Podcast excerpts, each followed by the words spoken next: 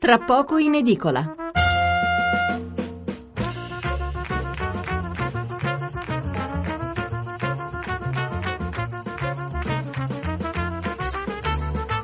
Buonasera da Stefano Mensurati e benvenuti all'ascolto di Tra poco in edicola, la rassegna stampa notturna di Radio 1. 800 055 101 il numero verde per intervenire in diretta, 335 699 29 49 il numero per mandarci un sms.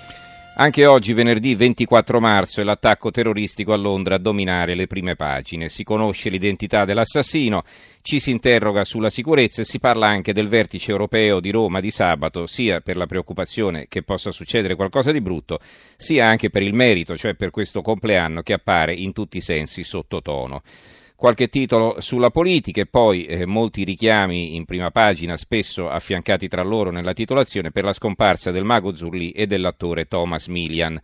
Veniamo alla nostra scaletta di oggi. Fra poco ripartiremo da Londra con la lettura di titoli e commenti e con un nuovo collegamento per un'altra testimonianza dopo quella di ieri sera. Parleremo poi anche dell'attentato sventato ad Anversa in Belgio. Ci sarà anche l'occasione per parlare del rischio terrorismo in tutta Europa e in Italia, dove tra l'altro le misure di sicurezza sono state ulteriormente rafforzate in vista delle celebrazioni per i 60 anni dell'Europa proprio qui a Roma. Il discorso poi si sposterà inevitabilmente sull'altro fronte, cioè per, sul perché quella che doveva essere una festa eh, si, si presenta invece come una giornata non solo a rischio disordine, ma anche come una ricorrenza poco sentita, perché insomma la gente è così delusa da questa Europa, eh, così, eh, in, un momento, un momento, così complicato e insomma eh, voi capite bene che eh, bisognerebbe capire anche cosa fare per rivitalizzarla. Eh, quindi diciamo due approfondimenti in uno, porteremo avanti fino all'una e mezza circa, quando poi eh, dedicheremo l'ultimo spazio della puntata al ricordo del mago Zurlì e sarà con noi Cristina D'Avena che quando aveva meno di quattro anni partecipò allo Zecchino d'Oro e poi non si è più staccata da quel mondo, rimanendo una grande amica di Cino Tortorella. Veniamo allora alla lettura dei giornali sui fatti di Londra e sull'allarme terrorismo. Il Corriere della Sera, il killer di Londra, un papà di 52 anni nato in Inghilterra. Repubblica, Londra volevano colpire ancora. La stampa, la cellula di Birmingham il quotidiano nazionale, il giorno della nazione, il resto del Carlino.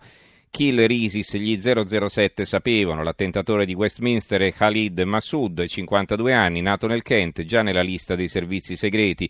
Otto arresti a Birmingham, la Francia sospende le gite scolastiche a Londra. C'è il titolo del fondo del direttore Andrea Cancini, solo il titolo in prima pagina, le politiche che mancano, il pezzo poi si sviluppa a pagina 2. Il giornale, l'apertura, un terrorista tira l'altro, mentre l'ISIS rivendica la strage di Londra, un magrebino cerca di investire i pedoni ad Anversa, l'Europa è sotto scacco ma non arresta gli islamici radicalizzati. Roma, allarme rosso, rischi alti, troppi sei cortei. Il eh, fondo è di Alessandro Sallusti intitolato Il Corriere dell'Islam, il Corriere tra virgolette, riferimento al Corriere della Sera. Non voglio certo insegnare il mestiere a nessuno, tantomeno ai colleghi del blasonato Corriere della Sera. Eh, ieri mattina, giorno seguente all'attentato di Londra, sono rimasto però perplesso sfogliando il prestigioso quotidiano di Via Solferino. Titolo di prima pagina: Londra, attacco al Parlamento, auto sulla folla, coltellate a un poliziotto, tre morti e venti feriti.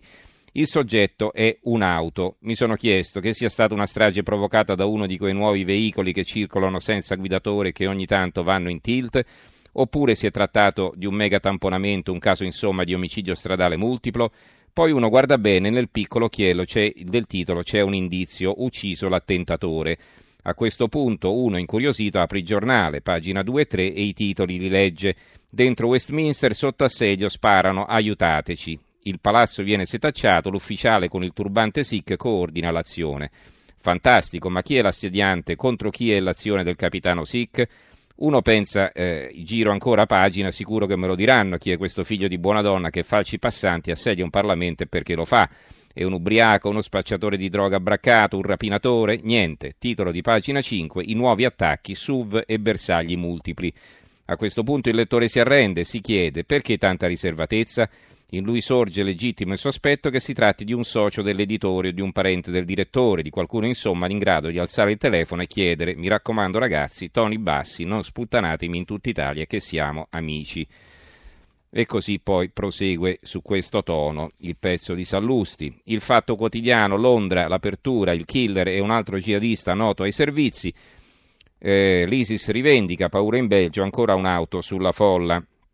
Il ritratto Khalid, il nonno del terrore partito da Birmingham, nonno tra virgolette perché aveva 52 anni, non era un ragazzo, e, e un pezzo del generale Fabio Mini, Daesh si ritira avan- ma avanzano gli assassini.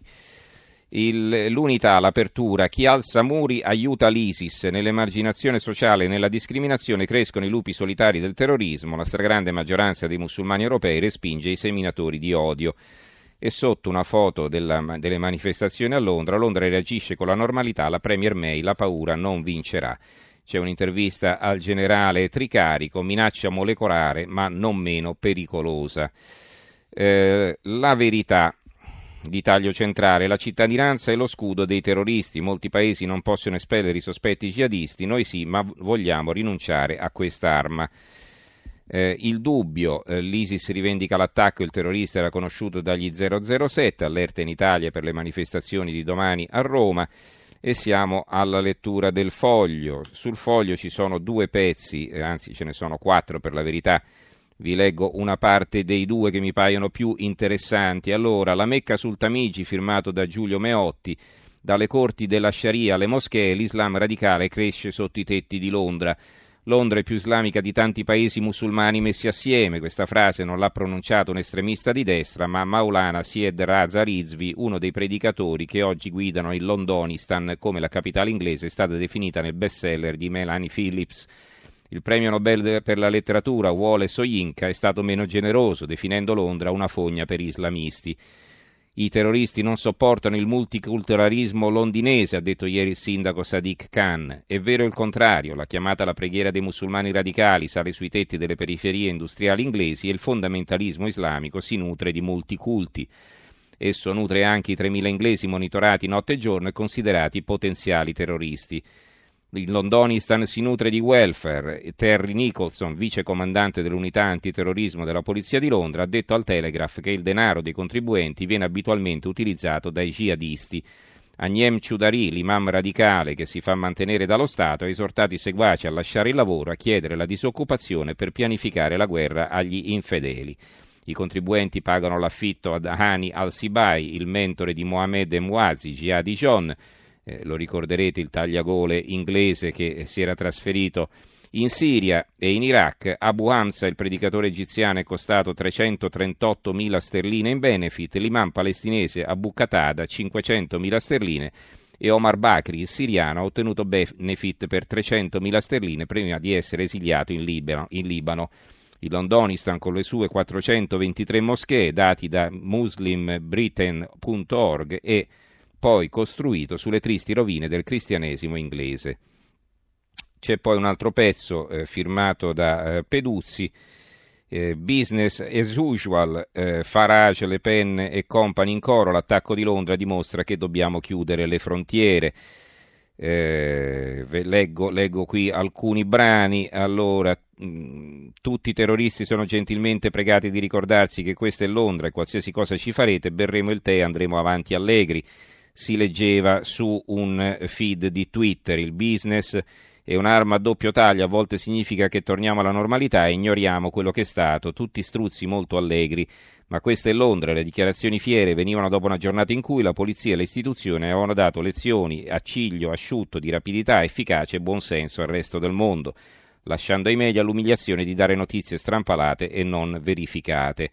Nigel Farage, animatore della Brexit e della campagna anti-immigrazione, era già stato invitato dalla Fox News americana un paio di volte per ricordare a tutti, anche agli amici trampiani, che è venuto il momento per i nostri politici di chiedere scusa. Abbiamo fatto errori tremendi nel nostro paese, ha detto l'ex leader degli indipendentisti dello UKIP, e tutto è cominciato con le elezioni di Tony Blair nel 97 che disse di voler costruire un Regno Unito multiculturale. Il suo governo disse anche che aveva mandato propri emissari a trovare immigrati da tutto il mondo per invitarli a stare nel nostro paese. E sapete cosa? Credo che non ne abbiamo controllato nemmeno uno. Queste sono parole virgolettate di Farage. Poi siamo all'opinione, massima allerta per la capitale, quindi ci si sposta su Roma. Il mattino, flop 007, il terrorista era schedato.